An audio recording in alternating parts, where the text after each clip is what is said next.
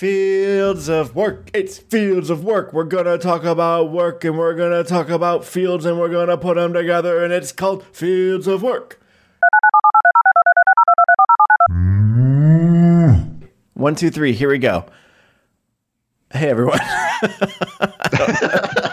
I love it when someone counts you in and then stops. it's like a band. Uh, the awkward, the awkward immediate pause. We went exactly half a second in this podcast without there being just something weird about it. Hey, this Mm-hmm. is Fields of Work, a podcast about brothers and work. I'm Sam, And I'm Max. and we are brothers, and we do work.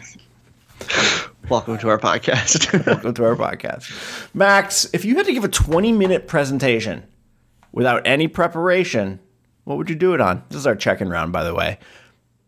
um, I was I was gonna ask if there should be like a, a caveat to this question because I feel like the obvious answer for me, You can't say farming. like anything to do with organic farming, like Nope. any part of the like, you It know, can't be like, is anything related to your work. tomatoes. Can't be Nothing related to my work. Wowzers, you know, now I'm now I'm, now I'm floundering. Okay, it You can know, be I'd like about to a think- specific thing about your work, but it can't just be about uh organic farming. Yeah, understandable. I mean, I think I could give a uh, a real mean presentation about uh, how to prune and trellis hoop house tomatoes. I think that could be about twenty minutes. It's hard to say. There'd probably be Um, like but- an element of like demonstration in it, like a hands-on there'd type be thing. Oh yeah, for sure, for everybody too. Mm-hmm. You know, everyone could be in there unless you know they're bad at it and then they're ruining my tomato plants and it's high stakes. But um, no, actually, it's it's one of the reason I chose that is because I think it's my it's my favorite or one of my favorite farm tasks. We've talked about this before. I'm pretty sure about how I just like when you grow them in that type of setting, you have so much control over them, um, in the sense that you can really.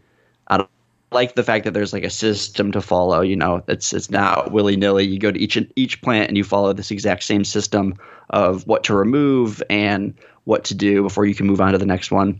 And you you know get to reap the rewards when you go to harvest and. It's really easy because of how well, well you've been maintaining the plants, and ideally your plants stay healthy for a lot longer. Um, it's just one of those things that a lot of things that happen in farming where you know you get to manipulate this thing and if you do it properly it's great for you um, Nice. and it's cool i think it's cool All right. Cool. what about you what are you gonna give your presentation on I feel like there's a lot of different things I could give a 20 minute presentation on. I think that's mostly just a function of the fact that I like to hear myself talk. That's just that's why we do this podcast I mean, this is this yeah, this podcast is this check-in round basically for for us. Uh, We definitely nail the no preparation part. yeah Uh, so when I when I use this check-in round at the client, I have a couple of go-to answers. One that I feel like I could easily do 20 minutes on is the history of the 1990s rivalry between the Colorado Avalanche and the Detroit Red Wings. So where that yeah. rivalry came from, what happened during it, the major beats, you know, kind of ca- talking through the different key uh, encounters and the key players. Uh, I could I could easily do that. People would love that Oh, they would. They would indeed. um, I, I just realized i guess i mean i like you know that was the hockey of my very very very very young youth and i would not really remember any of it um, but you were i guess that was, you were like 10 years old based on all that was going down yeah, you know, late 90s. So I was born in late 80s. yeah. So yeah, 10, 11, 12. That's it. That's per- that's perfect timing there. I uh, I feel like I've had to really kind of real highlights and things, uh, which is not which is not the same. No, it's it's, Um, it's not not quite the same. I mean, you get a taste of it through the rest of us, but watching it in real time and the the, the visceral hate that I had and have only recently overcome uh, for the Colorado Mm-hmm. Avalanche is a is a real thing. And Claude Lemieux, pff, f that guy. that was me spitting on the ground. Have, mhm. Have you found a, a different direction to to funnel your hate? The Red Wings are kind of you know No. so My, my, my, no my hate hate is funneled at the Red Wings right now. Oh no! oh man! I mean, it's a weird love hate thing because I watch every game. Uh, I've, I don't, man. I don't think I've missed a game yet this season, and they're just hot garbage. Yep, I'm right there. I'm right there with you. Every, every the past couple years, I've pretty much watched every single game they've played, uh, and it's because we're masochists, apparently. Apparently, well, it's because every once in a while they pull together a good game, and it feels fun to watch. And then we have games like yesterday and the game before where I think they've gone what two games in a row being shut out, and it's just terrible. Oh, I thought the game before yesterday we I don't know. I thought I thought the one against Nashville right now just that just happened was our first like real bad one and and a little a little streak. But it was so bad that I after the game sat on the couch just thinking I I lost that time from my life and didn't even didn't even gain anything. I didn't listen to a podcast during it like I usually do. I didn't you know see anything interesting happen in the game. Um, it was just brutal. The only thing that came from it actually was that because of the feed I was watching, I did get to hear a ref swear, uh, not realizing his mic was live and having it get carried over national television, and him say a thing that it got him fired, uh, Yeah. which is pretty rare. I feel like. So I guess that true. was that was cool. Glad That's that happened. I always know it's been a really bad game when the group text that we are in with our parents and all of our brothers is just really, really quiet. And then at the end, somebody, this time it was me, just says, God, we suck. Yeah, And that's it. Yep. Like it was so boring. It wasn't even fun to text each other about it while we were watching. Well, there was no- there was just nothing to say. It was one of those games where I couldn't think of a single thing to say. It was also one of those games where you know it's a bad game when you look up and you go, "Oh my, it's already the third period." Like I can't believe that I've been sitting here kind of in this weird trance where I'm not really apparently taking in what's happening because uh, it's also it's also nothing. Um, But so is there, so that's that's the one topic. Do you have any other non like work related topics that you think you? Oh, I mean, I could give minute- I could give a very detailed presentation on uh, the personal productivity system, getting things done, GTD. Mm-hmm. Uh, how to, you know, the, the the key principles, how to set up your system, uh, some maybe pitfalls to avoid, all the good stuff. a proper golf swing No, for sure, right? No, we can't even go into that right now. I somehow I have lost my golf swing. I never really had it, but I kind of had it, and I have lost it badly. I don't know Oh, what's no. going on. It's terrible. Do you think you fell back down to kind of where you should be? I think I went back further. I think I'm worse now than when I started. Oh man, I think that's. I think if you ask anyone who golfs ever, that's pretty common. Um, I think Dad would say that he got worse at golfing every single on. year that he on. continued golfing. I don't take any advice from dad about golf. Let's be very clear on this. okay. Very clear. I have read some things online that says if you develop kind of this snap hook, which I apparently have developed, it actually means you're very close to having a very consistent and good shot, which I feel like is just the golf industry putting kind of planting that information to get people to keep playing golf when they hate it. Uh, But maybe if it's true, maybe it um, means I'm actually very close to being very good. Yeah.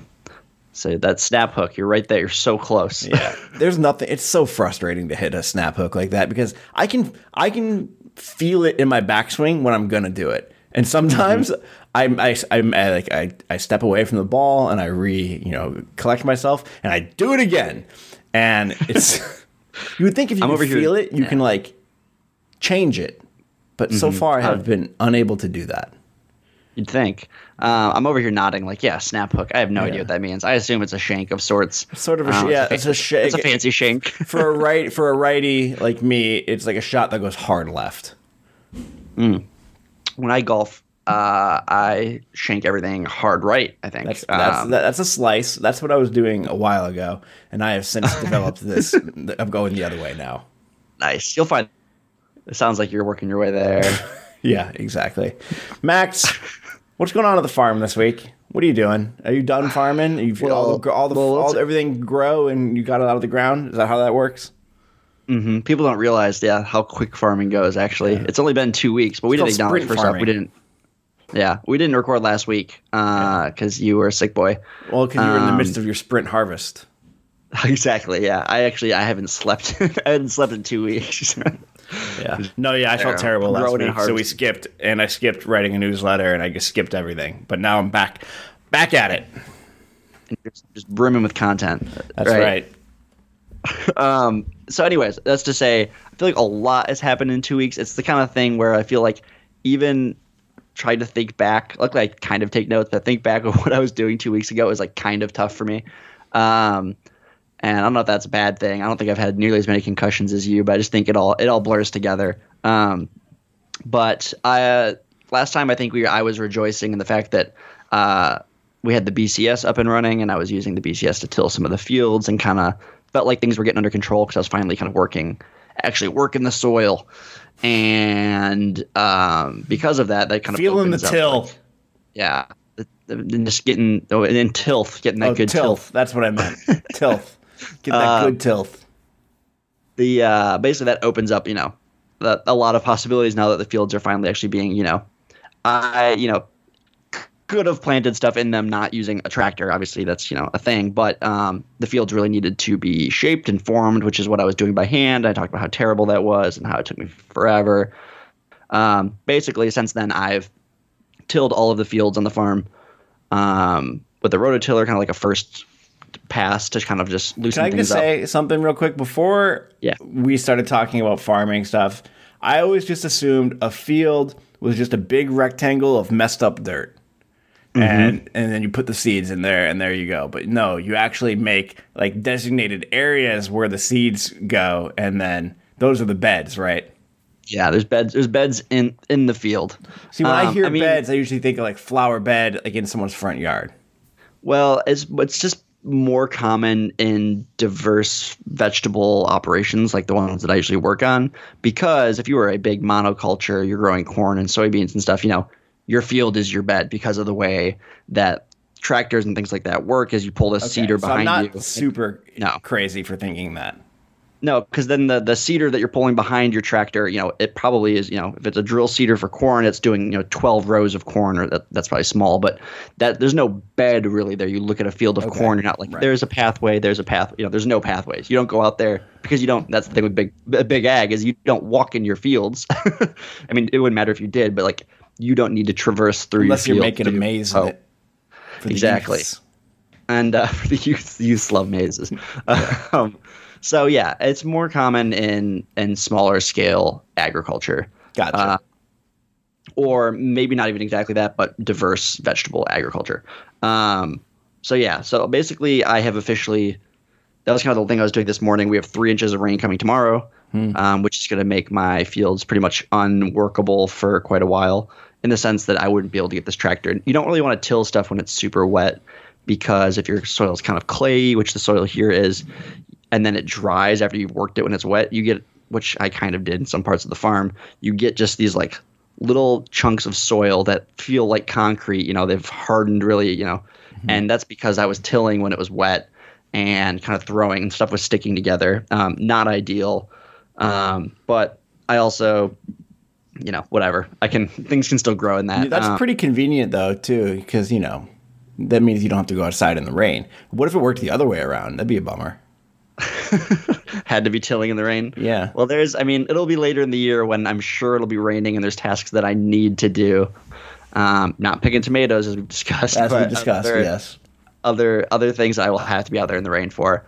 Um, but anyways, doing finishing that process this morning, I've officially, except for one half of a field that was just too wet to even mess around with. Still, um, I've like officially marked all my beds. So if you came out and looked at the farm, you would see all these nice little raised beds because that tool that I talked about, you know, the rotary plow, as we discussed all the BCS implements on the last episode.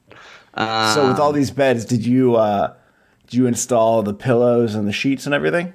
hmm I mean, here's the th- okay, no pillows, but kind of sheets because because when you you know grow certain crops and you want to protect them the from fabric, the bugs, right? You put that fabric over them That you burn so with I did today. What was that? You burn it with a bean can. Oh yeah. Well, no. There's two. Okay. There's two different types of fabric. There's that fabric which is tight to the soil, which you plant. there's so much fabric in farming. Yeah, so that's landscape fabric. That's against the soil. You know, it's keeping down the weeds. And then there's like a row cover, is what we call it, or Reemay is one of the brand names, like kind of like Kleenex. Um, but Reemay goes over the plants, or the if it's you know a direct seeded salad green, it goes right over the soil, and that protects it from most notably flea beetles, which are a little little black bug that sound uh, unpleasant. eats- they yeah they eat holes in anything in the brassica family. Um, quick, we don't do addendum, and we don't normally sol- we don't normally come back to things we've said before. Um, to Because everything we fix said before we is always accurate. well, it's because yeah, we don't ever make mistakes. Yeah. But I did I did a little research and discovered that I said a thing that should have been obviously wrong to me as I said it. I, I remember I kind of called me out. I called you out a little bit on it. I didn't say you were wrong. I was just surprised. Yeah, so I called that. I called the little ticks that that we can get here as as sea ticks, and I think you made some joke about how you know it's pretty far from the sea, pretty far from water. Why did they get that name? Well, it's because they didn't get that name. They're they're called seed ticks, Which makes a hell of a lot more sense. uh, So much more sense. um, still haven't seen any of those, but No, I was gonna say, do you have a do you have a tick count yet? How many ticks have you pulled off yourself? still still zero unless What? there's something on me right now that I'm unaware of. Um, Should we should we I mean, do like a live tick, a tick check? no, I think that's okay. Um, but I think I'm I'm not working like in tall grass and stuff for the most part. I'm working, you know, and I'm not walking through the woods or anything very often. Snakes. Not yet, but it was 70 degrees today, and it's cons- consistently staying warm here. I think I think it's uh, officially open season for snakes. You did see an it- aardvark though, right? No, Sam. What do you thought? I think I saw an aardvark in Tennessee. What do you think? Oh what wait, hold on. What did you see? No, backtrack. You think of an a animal that I saw that was surprising that wasn't an aardvark. An anteater? No, what? Come on. Well, you think I live somewhere so exotic? Tennessee is. Ard- It was an armadillo. Armadillo. I saw an armadillo. Armadillo. A I'm, dead dude, I'm sorry. I'm tired. All right. And in my head, Sure. armadillos and aardvarks have been like the same animal for a long time. I know they're not. I know one is like a giant dog with a long nose that eats ants. I think. Is that what an aardvark does? anteater. That's a different than. That's Are you just aardvarks introduced and a different? Yes, No. Arthur's an aardvark from the, the TV show. Arthur is an animated character, man. Yeah, but if Arthur was an anteater, if it's the same thing as an aardvark, his nose was not right on that show, and so you're full of garbage. Anteaters are and aardvarks are definitely different animals. Yes. They both have long noses, though. Man, the image of what I had in my mind as an aardvark is actually an anteater, and the other way around. hmm. Wow. An aardvark kind of looks like a naked armadillo. I think. Wow, it's a bold statement. I think. Uh, I I- mean, yeah, an armadillo looks like an aardvark with armor and a smaller face. you know what? I see it. Yeah, I just looked one up. I don't think I really knew what they looked like either. And you're right. They're they're an armadillo with no armor. Um, An armadillo Anyway, is yeah. just it's a it's a it's a knighted um, aardvark. when you get, when they get knighted, they get their shell and they become an armadillo. uh, Anyway, so anyway, you saw one. I didn't even know. I don't think I even knew they lived in the United States. I'm going to be honest. I thought this was like a South American creature, an armadillo. yeah, no, Texas is. Uh, you were born there. Come on, there's Okay, Texas I is don't with. remember Texas at all. Yeah, you were raised by armadillos. Raised- Um, anyways, well, I don't know where we were. Um, I know you just that you saw you saw one, and we were remarking Yes. about it. uh, other farm stuff. So yeah, I hadn't actually planted anything outside yet as our last podcast. Um, I had stuff in the hoop house. I had tons of little seedlings that I had started, but I haven't planted I yet. just can't believe we're gonna just go right by the armadillo you saw. There's no, there's not. Is that the first armadillo you've ever seen in your life? It is, but it was dead. was it like? It was dead, man. It was hit by a car. It was a roadkill. Oh, that's It sad. wasn't even ex- yeah, it wasn't even exciting. The reason I the reason I discovered it was because I stepped outside and there were about 30 turkey vultures, which are large birds, um, swarming at one end of the farm. And I was Thanks starting for to work about- clarifying that turkey vultures are birds when both words in their name are individual birds. I wasn't I didn't think people wouldn't get that. I was trying to say that they're very large birds. Oh, you're emphasizing the large, not the bird part. large, not the bird. I think my oh man, you are tired. Anyways, so they're they're large birds. So they and, were feasting on this um, armo. They were prepping to feast on this armo. They were all they were, I don't know how all thirty of them were any of them were going to get a little bit of that. Um, Is I armo mean, they, thing like- we can guess, we can say? Can we call them armos? I think so. Well, he's right. dead. He's not dead. That's true. All right, we Um, can move on. I'm sorry. I guess you know it's not every day that you see an animal for the first time. That's true. That's very true. I think When's it's going to happen. When's the last time you saw an animal for the first time? Wow, that's You can't say zoo. philosophical, Deep. Um, I don't. Yeah, I don't know. I can't think of one off the top of my head. Um, Me neither. That arm, that armadillo. You were right. I oh no, I've seen a bald eagle before. There's bald eagles on the property too, which is pretty cool. Um, but I think I've I think me was a dolphin. so- Saw a dolphin. Yeah. But when uh, when was that? when I was in Florida. Oh, okay.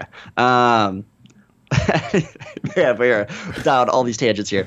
Um, but anyways, as I was trying to say, that we're gonna blow past the armadillo now because, like I said, the That's armadillo fine. was I, dead. I feel like we have we have exhausted that topic. Okay, good. Um, unless you want to talk about aardvarks. We'll save that for But, another uh, time.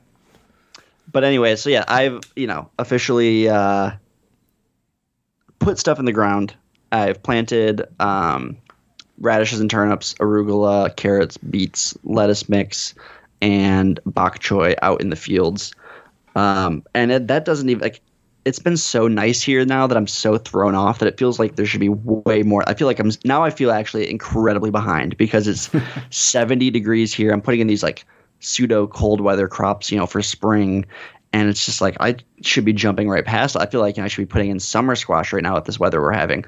I don't doubt that there's a chance that we'll get some cooler weather, but I knock on wood don't foresee a frost in the, the 15 day forecast and we're almost into april now and so it's just like i don't know i definitely feel like i'm a little i'm a little behind and that's not full on stressing me out because not there's like there's not any timeline or um, contracts that i need to fulfill for crops or anything um, i don't have a csa at this farm this year so it's not like I need to have stuff by a certain date. Um, it just feels like looking outside. I'm like, I sh- there should be more. There should be more in the ground. Why don't you um, put more in the ground? Well, that's kind of what I did today. I planted some beds today, you know, with more greens and stuff, just because I was like, well, the weather's nice, and I should I should do I should do this before the rain. And um, the thing I discovered when I was making all the beds, um, finally got a. If you hear a noise in the background, it is Flossie. Um, they're this whole new uh, this daylight savings time. Their bedtime is later, and uh, he gets it's we're gonna go with he gets real Really? vocal. Around Right. bedtime, so. Um, What's But the anyways, sound that, making- that a, a male goose makes at bedtime? Uh, the same one they make all the time, which is a lot of, but like not even a full on honk, like a real, it's Gotcha. real, real nasally. Real grunty. Um, hmm And um, so when I was making all the beds, I was kind of going off of when I was doing all my crop planning. I thought, you know, this field has 20 beds in it. That's kind of what the previous farmer said, um, and he had estimated that, and that's what I planned on. Well, then now that I've actually made all the beds and the you know the field is filled out, um, I've realized that I have at least an extra 10 or 15 beds throughout the entire Bonus farm. beds. Bone. exactly. That's kind of what it felt like when I started counting. I was like, this is going to be more than 20. I already get more. I was like, oh my, I had no one field was 25. So I have at least an extra 10 beds to work with, um, which is amazing when you're on this scale. I think this, I'll have just over 100 beds on the farm. Um, and you know, 10% more beds. That's pretty, that's pretty great. Yeah. Um, so I don't really have, part of my, my week was trying to figure out like, you know, if I'm going to put something in there that is, needs to be started as a seedling, like I need to account for that, buy more seed. Um, Can you use come up these a plan. bonus beds to like grow something that you weren't planning on growing just for the fun for the fun of it? Like what what's kind of like a little fun crop to to go plant, you know, just for just for fun. Um, I'm trying to think what that would be. Well, here- I, I'm Apple kind of doing this actually. Yeah, they're not a quick turnaround there though. but I'm not going to put in the middle of my field where every year these beds grow something else, a very perennial crop like an apple tree. Why do you grow some like uh coffee beans? okay, these are good ideas. Keep them coming. I really like this. I feel like you're going to come to something good eventually. Coconuts. Okay. Yep. We're getting close. getting more realistic at least. You're slowly working your way north. Wait, it's more realistic that I just said coconuts. no, I was thinking compared to coffee beans. I think coconuts Oh. seems like we're getting a little closer. Okay. Um, but no, I think actually to answer that question, I could do that, but okay, here and this is how strawberries work here. You need to plant them in October, basically. What? Um, so you need to plant them in the fall. They overwinter, and then they are already established that they'll be you know start growing right away. Right now, I could have like tried to rush out and get some, but I don't think they would have produced.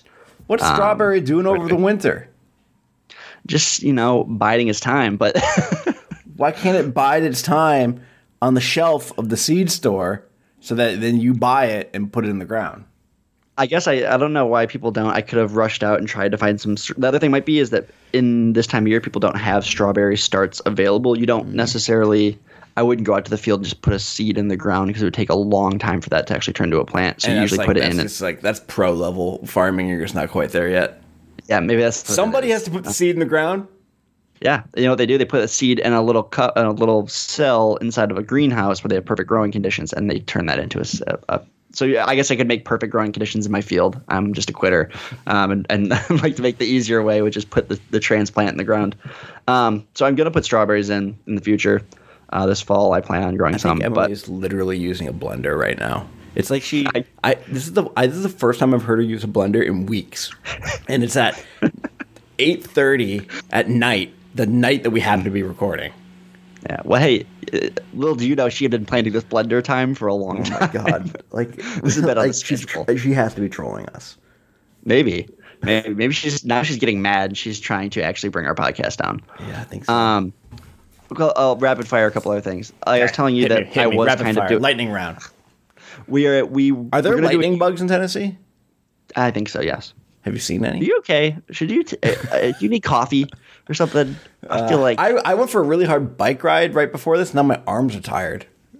that shouldn't affect your podcasting. I'm sorry. That's a terrible excuse for why you are interrupting me and just throwing things out like a I'm kindergartner. sorry. I'm sorry. I'm going to be focused now. Hit me with it. all I wanted to all I want to say was we were going to do a U pick field, Mm-hmm. um, growing the kind of crops where it was not didn't make sense for me to grow them as a uh, out in the fields for me to pick and try and sell because it would just take too long for me to harvest green beans, you know, snow peas and things like that. Why? What, cherry what is it about those that are hard? They're just like harder to pull off the plants. Yeah. So I mean, it's it's what they call like a you do like a cost benefit analysis for crops. Uh, a lot of other farmers have done this, and people kind of follow their numbers, and you can do it at any farm. But basically, you just track your time for how long it takes to actually harvest, um, specifically harvest this crop, and then how much can you sell it for. The golden rule in market gardening farming is roughly hundred dollars an hour when it comes when you're harvesting. So if I go out to harvest a crop and I'm harvesting for an hour, I should be bringing in a weight or quantity that is going to be over hundred dollars. And so for salad greens, you know, that could just be 10 pounds of salad greens. That's pretty easy to do. Um, cut, even cutting by hand, but using a harvester, like you can get that. That's why it's one of the highest value crops. Same with tomatoes. Things like green beans and peas, they take a long time to pick. You sell them by the quart. People are only going to pay $3 a quart. And so you would need to pick 33 quarts, you know, in an hour. And that's just un, like not possible. I haven't picked that many vegetables in my life, but I have picked some green beans, and they piss me off every time. Yes, they're hard to find. If you're Yeah. growing green green beans, they're hard to find. You are hunched over more than normal. It seems like it hurts your back. It's slow moving. Um, they don't yield very much. Plus, they're Um, not even so that good of a vegetable. They're not that good of a vegetable. I feel it. I feel the Unless, same way. unless you cook them Cook some southern ham. style. Yeah, you're cooking with some. But you can say that about literally any vegetable. exactly. You throw that in with some ham, it's gonna be better. Yeah. Um, so there's we were gonna do a U pick field kind of designed around putting those type of crops in the ground over there. Oh, yeah, get the Um, chumps out there to do it. you know, we were going to potentially do a U pick CSA where you could pay just like a small amount to come out and pick stuff from the farm every week. But we, I, I decided that was too stressful, too much to try and add in for this first season. Um, I don't want to try and coordinate a 10 person CSA where I can't maybe even guarantee that they're going to have that much. You know, who wants to join a CSA where you're getting two things a week and you're picking, and you're picking And one of those things is green beans. and one of those things is probably green beans. Um, so it was just kind of stressing me out to try and think of like I need enough diversity for the CSA to be worth someone's time and money.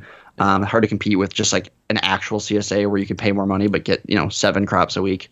So we had toyed with a bunch of different ideas of doing like a, a volunteer garden, like a children's garden. But I think we're going to kind of treat it now.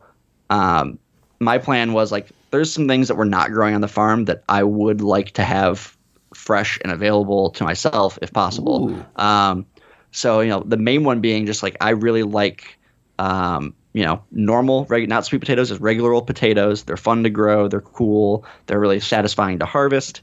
Um, they're pretty low maintenance for the most part. But again, on a small farm, it's hard to make money on them. But I personally would like to grow them for myself. So we're going to take this that field um, that's kind of the farthest away. It doesn't have irrigation run to it, and just treat it kind of like a, uh, a you know, a home garden Personal essentially. garden, yeah. Um, and especially since you know, obviously I live on the property, but the the owners are out with their kids on the property pretty often, especially in the summer. So things that they want to grow that we're not growing on the farm and things like that we can put back there. Um, so I'm gonna I'm gonna plant peas tomorrow, probably in the rain, um, because you know I'm not gonna use them to try and make money off them as a crop, but they're again nice to have when they're in season. you So want to eat peas? yeah, yeah, I do. I like the like fresh, you know, not the not peas that you shell, like the full pod and everything. Like a sugar snap pea is pretty good. Oh, sugar snap pea. So- okay, yeah. So that Yeah. stir fry with that Um, bok choy? So uh, so we're gonna that's the plan as of now. Um, and and who knows? Maybe I'll discover that I really want to plant something as a crop for the farm and I don't have any space for it, like that will be kind of the backup space, and that's kind of where things can go. Um, so that's yeah, that's that's kind of where I'm at now. Uh, I will say that we, I did harvest some shiitake mushrooms last week, which was cool. Um, I, I don't think I really talked about growing mushrooms or how you grow them on a farm. Uh, have we ever talked? talked I don't think so. Um, I'll just talk about it quickly. Basically, you can grow your own shiitake mushrooms and oyster, a, a, bunch of different ones, but the easiest ones are shiitakes and oysters. We just have shiitakes here. Basically, you take a like four foot long log of a hardwood tree. Um, so usually people do oak and things like that. You can do maple as well, uh, and ideally, and it's best if the tree was like it wasn't like you went out and found a dead tree laying on the ground in the forest. You know, if you had to cut a tree down on your property, whatever, you cut it into four foot lengths um, ideally, not over like eight inches in diameter. So, you know, pretty, not a giant log or anything. And then you take that, you soak it, in, or you drill a bunch of holes in it staggered all around the log. And then you buy online, you can just buy um, shiitake mushroom spores basically. And they come in this like sawdust mixture, and you just use this little gun thing where you shoot the spores into the little holes you drilled.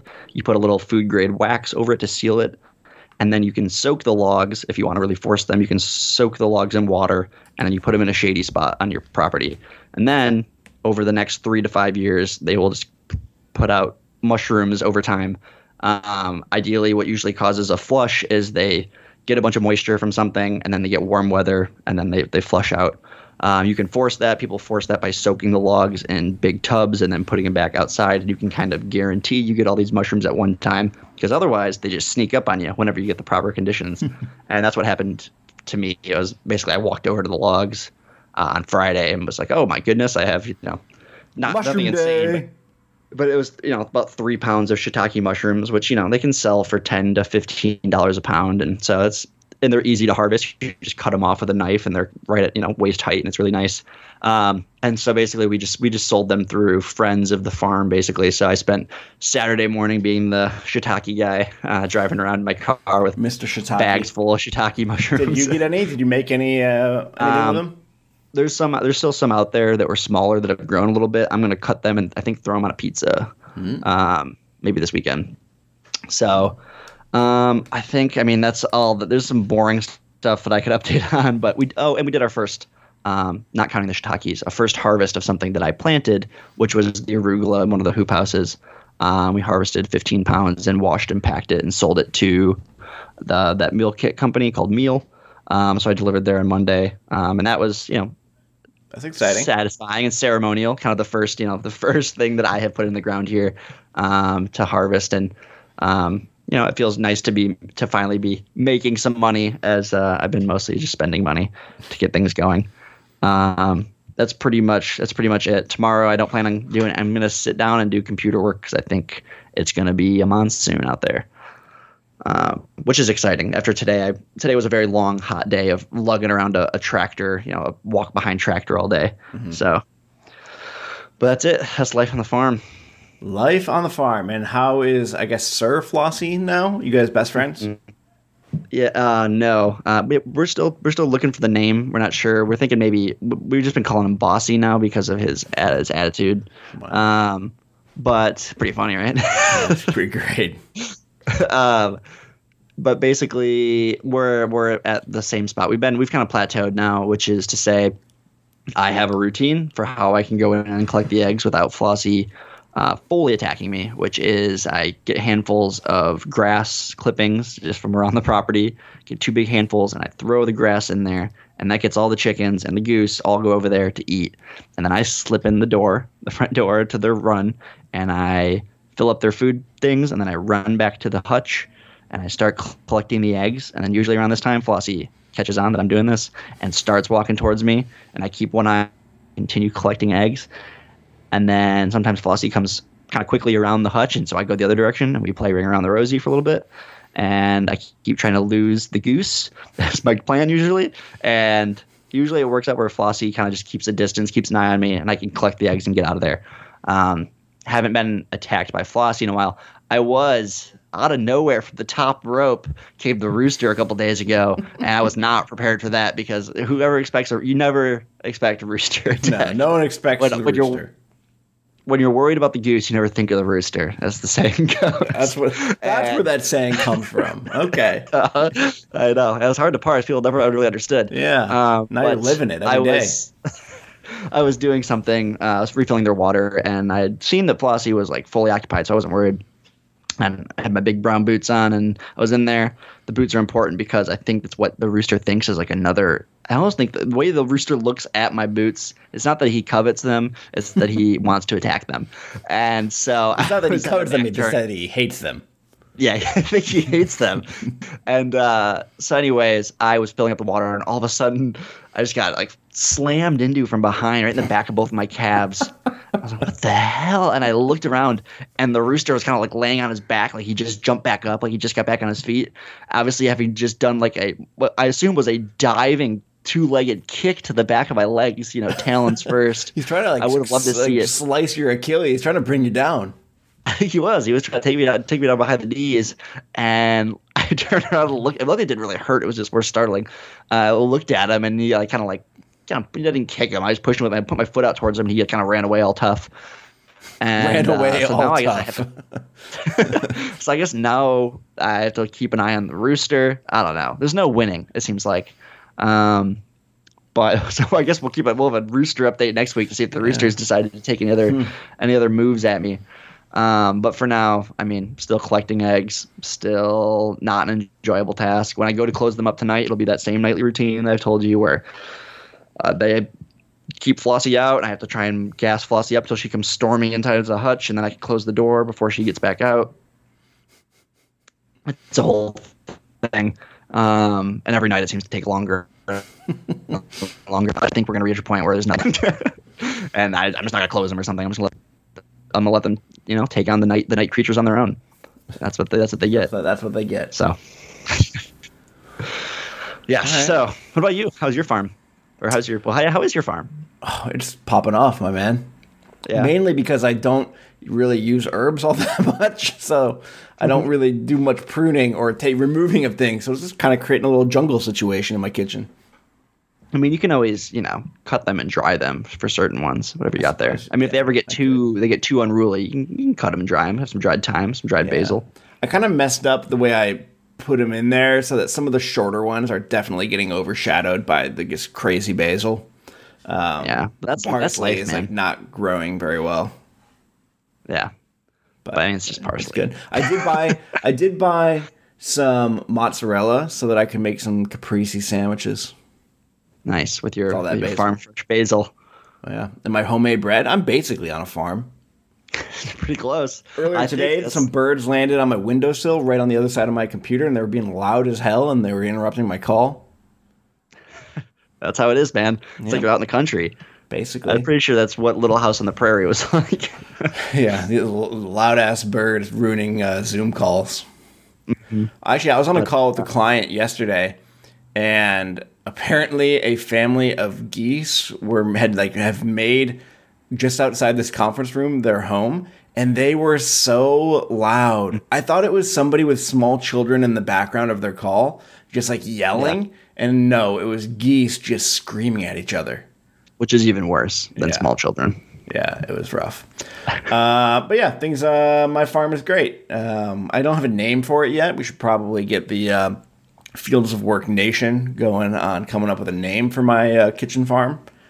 But It's just, uh, I, that's just, I, I just, I think, like me, you've got a pretty good old man farmery middle name. I think you just go ahead and call, I think you just call those Otha's Organics. Otha's Organics sounds like I'm selling drugs out of the back of my van. Okay. Um, I like how about how about Otha's Acres? And then it's, It's an funny. acre. And then it's funny because it's just a little contraption. Like half an acre funny. at most. um, you know, we'll keep workshopping it, but I do we'll think, well, I think it, if you became a farmer, you'd have to go by Farmer Otha. Farmer Otha. I guess so. Kind Mm-hmm. of how you went by Otis on your hockey team. Yep. And I I think, and I really should have maybe just embraced. I think later in life, I'm going to go by Farmer Otis when I'm older and on my own farm. I'm, people are going to know me around town as Farmer Otis. Yeah. Um, for now, it doesn't feel it doesn't feel fitting. Yeah, I don't think too, you I'm can young, wear- too spry. A backwards baseball hat and be Farmer Otis. I think when you have shifted into overalls with no shirt, then you can be Farmer Otis. I can do that. Well, go for it. I think I think I don't think Farmer Otis would have like a long hair though, No. like a man bun. That seems. Oh, we'll work on it. Yeah. So what else is going on? It seems like according to our, our list here, you have a lot of big things have been happening. I mean, we don't need to talk about all of these. These are just various things that we could potentially talk about. I don't know what what what do you want to which one where do you want me to start? Um, dude, what what are these major? You said there's major changes at the client. That seems like where you spend most of your time. I feel like that's an important thing, Yes. unless it's So- super boring. No, it's. I mean, I don't know. It de- all depends no, on your perspective. Perspective. Uh, But as I've mentioned before, this client we have multiple contracts going on at it, and I have been working on a smaller contract. Uh, which is really we we would call it more of an advisory contact, where I'm essentially working with one leadership team and a small handful of leaders and a couple of other couple of other kind of ad hoc things I will get pulled into. Um, but it's been good and a lot of fun. And I've really enjoyed working with this leader, uh, a VP at this company, and just like out of the blue yesterday, he announced that he's leaving the company. Uh, Oh. And I did not see it coming. Apparently, he had already told the team the rest of like his actual direct reports the day before, so like they were not. Uh, they were already in the loop, but it was just it was Yeah. it was so jarring because we had just done like an hour and a half long meeting that I had facilitated and I thought there was like good energy and Yeah. and then, then we were like talking about the future and then we were doing a closing round and he mentioned like and you know as you all know like the the announcement just went out like literally a minute ago that I'll be leaving the client uh client name here and I thought he was doing a joke like I, I started laughing because I thought he was like doing a fun fun joke time, and then I realized no, he was not. He was actually being serious. And I told him that he has now officially won the award for most jarring closing round ever. They're usually just kind of like mundane observations Yeah. about how the meeting went. Um, and not that you know a gentleman who's been with this company for 25 years is leaving to go take on a different uh, different role. Uh, but I mean, it's not. Uh, there's it, what it has done is create a lot of uncertainty about. Like I'm not really worried about the next couple of weeks. This actual the contract that we already have in place only runs basically to the end of this month, like another week or so. Um, We were planning. I was planning a major like five hour session for an offsite that was coming up that is actually after his uh, last day. So I'm not really sure what's happening with that. I'm going to talk to him on Friday. The part that has kind of really um, that I'm just really unsure about now is what the potential is to extend this work. Um, I thought Yeah. with him in the role, we were making good progress on the work, and um, I was unclear as to whether it would be potentially a more normal, larger project that we could do. I think I have a good case to make that there is that sort of thing to do with his organization. I thought there was a, a chance that, that could happen. Um, but there was also, I think, an even higher chance that I we would just continue on with this advisory sort of project, which you know they're such a huge organization that what we charge for basically having access to me as an advisor is just a drop in the bucket for the most part for them. So it's Yeah. easy for them to kind of re up that every three months. And I've actually really enjoyed doing that work. It's less intense than a actual transformation project. It gives me a little bit more time to help out with other things at this client or things internal to the ready. So I was going to be pretty open to that, but now I'm just really unclear if there's any shot of that continuing on since he is leaving and he kind of holds the purse strings. The what makes me think think that there may be is that his direct reports I have I have worked a lot with and nobody is immediately stepping into the role that he is vacating. Um, basically, his two direct reports are going to report directly to his old uh, boss. So like they're going to be around. They they have budgets. They may want to continue the work. I think I'll have a lot more clarity on that after uh, our meeting on Friday. They've But, and they've yeah. been in on the whole process, right? I mean, they Yeah, I mean, I haven't worked with the two of them as much as I had worked with um, the the actual stakeholder. Uh, but I mean, I'm around them all the time. I've had meetings with both of them, um, one more than the other. Um, so, yeah, I don't know. I think there's a chance they say like, "Hey, yeah, we want to keep you around." while we kind of navigate this, um, let's just re up your contract for a couple of months and just keep it going, um, which I think I think I'd be open to. Uh, or they may say like, hey, you know, with with with him leaving, there's not really. It, it, this is a good time to just kind of stop what you've been doing, and we're gonna, you know, things are are so uncertain. It doesn't really make sense for you to stick around. I don't know. That's, uh, that's pretty big. at this organization, I've been there now for over two years. Two years in last January, and I have been a part of this project or the various projects that it has spawned. Have been a part of four or five reorgs at this point that have changed the structure of the teams that we're working with, or even to the point of like completely disbanding teams that we were working with.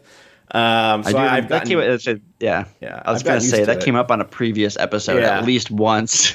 Yeah, no, it has happened pretty happened. consistently, uh, which is Is- always just kind of funny because like we we talk about like the one of the reasons the Ready exists is because that approach to like organization design and change uh, doesn't work all that great, and it creates a lot of turmoil within uh, organizations while everybody's trying to like reacclimate to like who's reporting to who and who is doing what and like who are who's my new team and it just creates a lot of a lot of churn um Yeah, this is a little bit different though because this is somebody deciding to leave so i don't know what they're going to do to if i had to guess these two kind of sub organizations that were united under him will just be independent organizations that report to the coo is my Mm-hmm. is my guess Gotcha. Yeah, I was gonna say, is that? I mean, you kind of already tackled this, but I'll say that that must be kind of like, like, uh, I don't know if it's ex- like frustrating that, that that these reorgs and stuff happen so often because you guys are feeling like you're kind of there to hopefully, you know, change maybe the that as a solution to a problem or something that's not working as fall back on. Well, you let's do a reorg or let's move let's move people around. Um, but who who does? Yeah. Maybe they're happening less frequently than they used to. I don't I don't think we've really had any impact at that level. I mean, I think we've had Mm-hmm. good good impact, but those decisions are being made at Yeah. you know a level or two above where we're really working every day. Um, you know, the people that we're working with, even though they're VPs, um, a lot of times they feel kind of powerless uh, around it uh, as well, Yeah. which is like bonkers because you know these people are incredibly powerful. Have a th- have thousands of people reporting to them. Probably make over a million dollars a year in salary, and uh, you know are just kind of like kind of like throw their hands up in the air and be like, uh, I can't actually uh, impact this. This is like happening above me. I'm like, really? But I, I see it. You need to you need to work your way up, Sam. Get to the top. Not you know to work with the people at the top. That's not trying to take them down. I'm saying Oh, get up, yeah, get yeah. up there, get up there. Start reworking things up. I mean, we're only like we're like a, two levels from the C-suite with the work that we're doing right now, which is like pretty. I mean, when you're talking about an organization that has over hundred thousand people, like Yeah. we have pretty great access. So I don't think it's out of the realm of possibility that we could potentially have uh, do start doing some work with folks who are you know who report directly to the to the CEO. Do they do they um are they aware, I mean this is might sound silly. Are they aware of the work that you guys are kind of doing within the company? Like is it much does it ever kind of come across that I that? think I think I think in pockets, yes, because there are folks that we have worked with who really interact with the the executive leadership team or the the C suite pretty consistently, and I know we Mm-hmm. have. I not not my project specifically, but Will's project. They facilitated a uh, strategy meeting for uh, somebody who I think is kind of in that group. Um, Okay. So we're not like day to day, like the way I show up kind of day to day, week to week with the team that I was working with in terms of like facilitating their meetings and like being around a lot. We're not doing that at that level, but there are these like bits and pieces of the stuff that we do that I think are filtering their way to the top. I mean, we have talked about ways and tried to be more strategic around how do we get more FaceTime with folks who are even higher in the organization. Um, and you know that always comes with some risk reward calculations to to do. There are some benefits to kind of flying under the radar. Uh, yeah.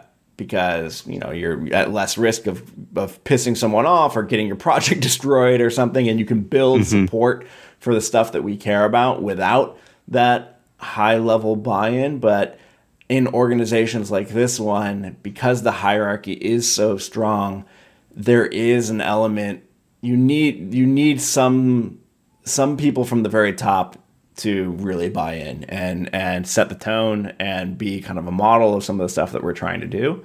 And while we have worked with some very senior people, we haven't really gotten it from the very very top. So I don't know. We're we're thinking about how do we how do we potentially uh, structure that, or how do we manufacture that opportunity for ourselves. And it may be through through this. I mean, like I said, these two guys who I may end up continuing working with will report directly to the COO. Um, so they may want to have me around, and if I'm still working with them, then I may get some FaceTime with the COO, and then at that point, you know, you're just you're you're basically at the top. Yeah, gotcha. So it's it's interesting. Cool. Um, it just it's just funny how quickly like I I feel like I'm pretty good at like having a sense of what's coming down the pike or what might be coming down. And for whatever reason, and like now in retrospect, there are some things that have happened in the past couple of months where I should not be surprised by by this. Um, mm-hmm. But I mm-hmm. was like completely caught off guard by it on uh, on Tuesday, and there are like a handful of things I've been working on. I'm like, well, I'm going to pause all of these until I talk to him during our normal Friday uh, touch base uh, meeting to see yeah. if like any of this makes sense for me to continue doing.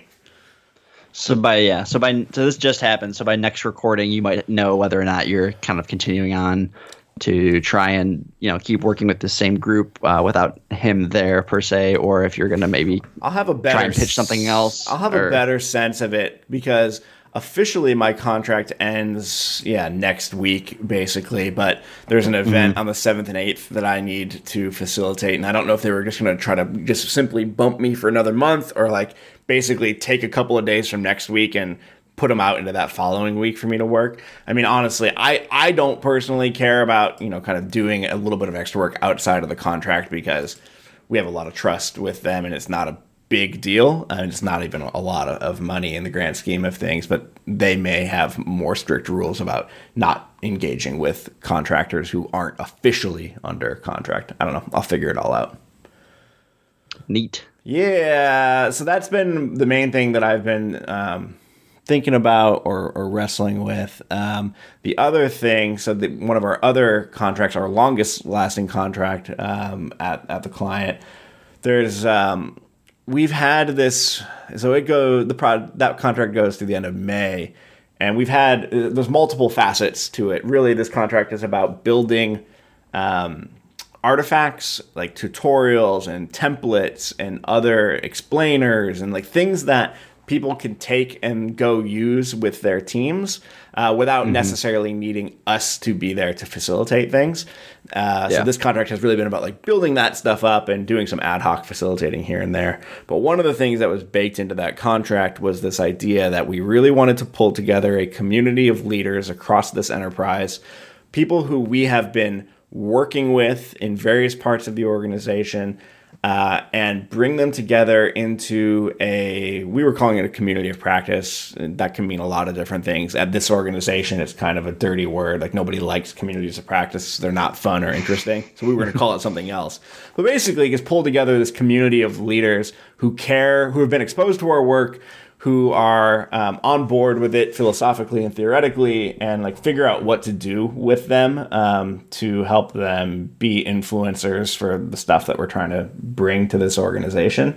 And like mm-hmm. we just haven't gotten that project up and running. We finally had a working session on it yesterday to really like all right what are we going to actually do here? Like you know the end of may is coming up. We gotta if we're going to do something here we got to do it and um, what we kind of landed on was, you know, the fact that we haven't really done anything with this group is because honestly, at least half of the people who we would want part to be a part of this group have left in the last couple of months. Um, yeah, for various unrelated reasons. Although there is this phenomena that I have seen multiple times at a client where the people who are the most engaged with us in a project um, eventually if the organization doesn't change enough, get so frustrated that they realize they want to go work somewhere else and they leave. Mm-hmm. And I think there's like a, a, tiny smidge of that in in this. But basically, we yeah, don't really have a ready-made community of those leaders anymore to like go do stuff with. So we're gonna do like a essentially, I'm going to lead an internal, essentially, essentially an internal newsletter. Um, that we're going to send to these leaders that is going to be partially informational, partially just kind of keeping them in the loop, making them feel special, that we're giving them stuff that they can use and connecting them to each other and and try to build this internal newsletter in this organization and build a group of people who we could then potentially um, go, you know, do an event with or invite them to a working session or some other sort of more intimate uh, experience. Intimate experience sounds terrible. What I mean is just like like showing up and like doing like a, a conference with us or something like that. Yeah. Um, so I'm going to be essentially. So I. The funny thing is, I've like given up the Ready's newsletter. Like we have a freelancer now, mm-hmm. a contractor who is who has taken that on, and she's doing a great job. And uh, it's funny that just as I kind of stopped doing that, I'm going to be taking on essentially an internal newsletter writing role on this project. Yeah which I'm actually fine with because I've been trying to build more opportunities for me to to write. Um, I wasn't necessarily thinking of it in terms of newsletters. I was thinking more like articles and, and whatnot. But honestly, for a couple of months, it'll be fun to dedicate um, some some time to figuring out how to write useful stuff for these leaders and putting it in front of them in like a fun way where it's not just another kind of bullshit corporate thing for them to read, but something that they're yeah. actually looking forward to. And maybe it'll have videos or who knows what else. But um, yeah. Probably a vlog. Maybe just you doing a vlog. Maybe, I mean, maybe I'll just send them this podcast. Yeah, I just send them. I just send really. them uh, an annotated, really long annotated like transcript of our podcast each week, and mm-hmm. I think mm-hmm. that's all they really need. It's all, hey Sam. It's all anyone needs. That's true. That's the, that's what we're that's what we're doing here. That's what people don't realize. Entertainment. I'll be to say that I've been um, have you ever read the book Player Piano by Vonnegut? No, I almost no? picked it up the other day because I know you were reading it, and I was looking for something new to read, but I, I did not grab yeah. it. And uh, and and I read it. Well, I've been reading more Vonnegut, but I read it because Joey said it was his favorite um, Vonnegut book.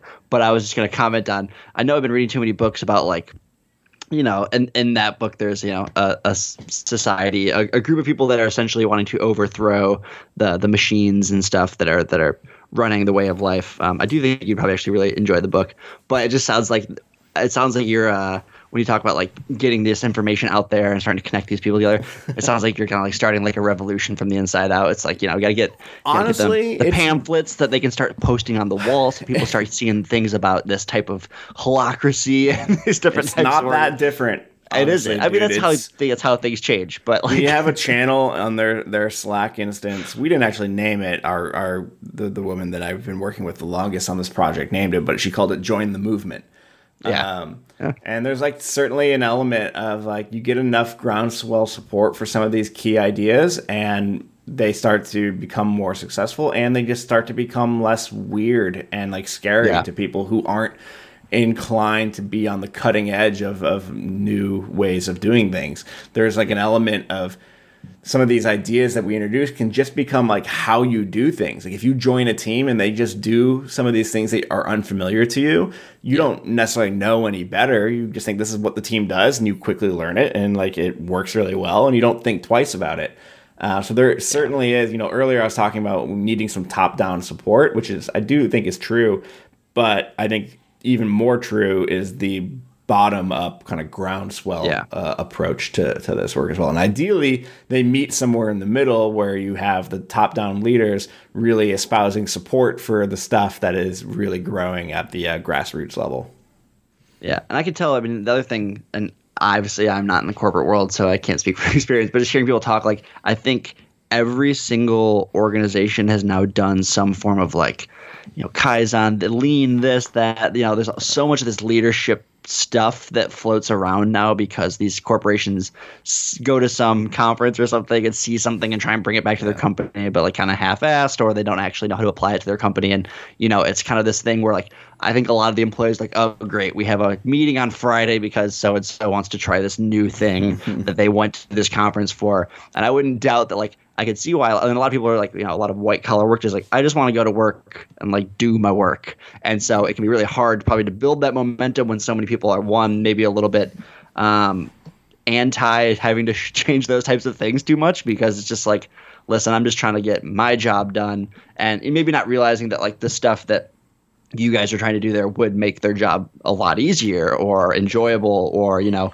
would really clear a lot of the roadblocks that currently exist. But i think the problem is now is because so much of that kind of stuff has just been thrown at companies and, and buzzwords and all these different types of things that people are pretty much just like if it sounds kind of out there and new and different it's like i don't want to be a part of it. Like i don't want that's that's certainly true. Um, the nice thing is we tend to work in systems that are so large that just from like law of large numbers, you're going to have some folks who are naturally Yeah. drawn to this and they really enjoy it. And early on in projects, um, and you know, even two years in, I would say this is early on to some any sort of really large scale organizational change.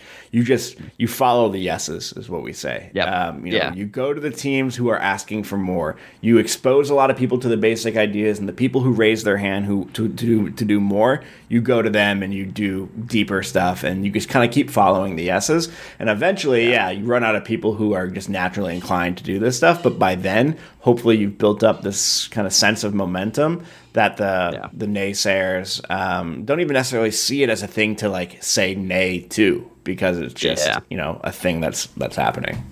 And it's probably, I'm sure, the second that you, if maybe you look at another team that has adopted this thing and they just Exactly. like you talk, you talk to one guy who works in that group and he's talking about how great you know they've Yeah. the, half the meetings that you know things are moving right along Exactly. about you know they're accomplishing the things that they've been wanting to accomplish.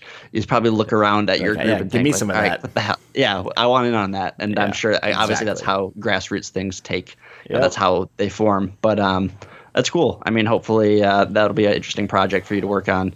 You can tell us a little bit more about. It, it kind of co- coincides with your wanting to write more in general. Um, Yep. but you know, obviously this is. I mean, not that you were not doing work writing in general, but are you still journaling in the mornings?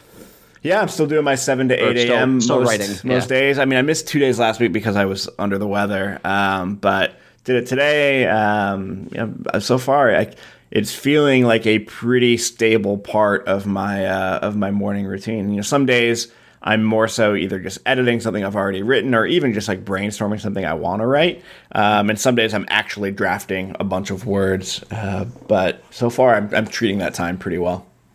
Sweet. Well, we're kind of running long, but we Yeah, can definitely dive. Dive into that uh, have a- next time because I do want to hear more about it. Yeah, I have a proposal for you. I'm going to give you a piece What's of that? homework, and maybe we can talk about it next week.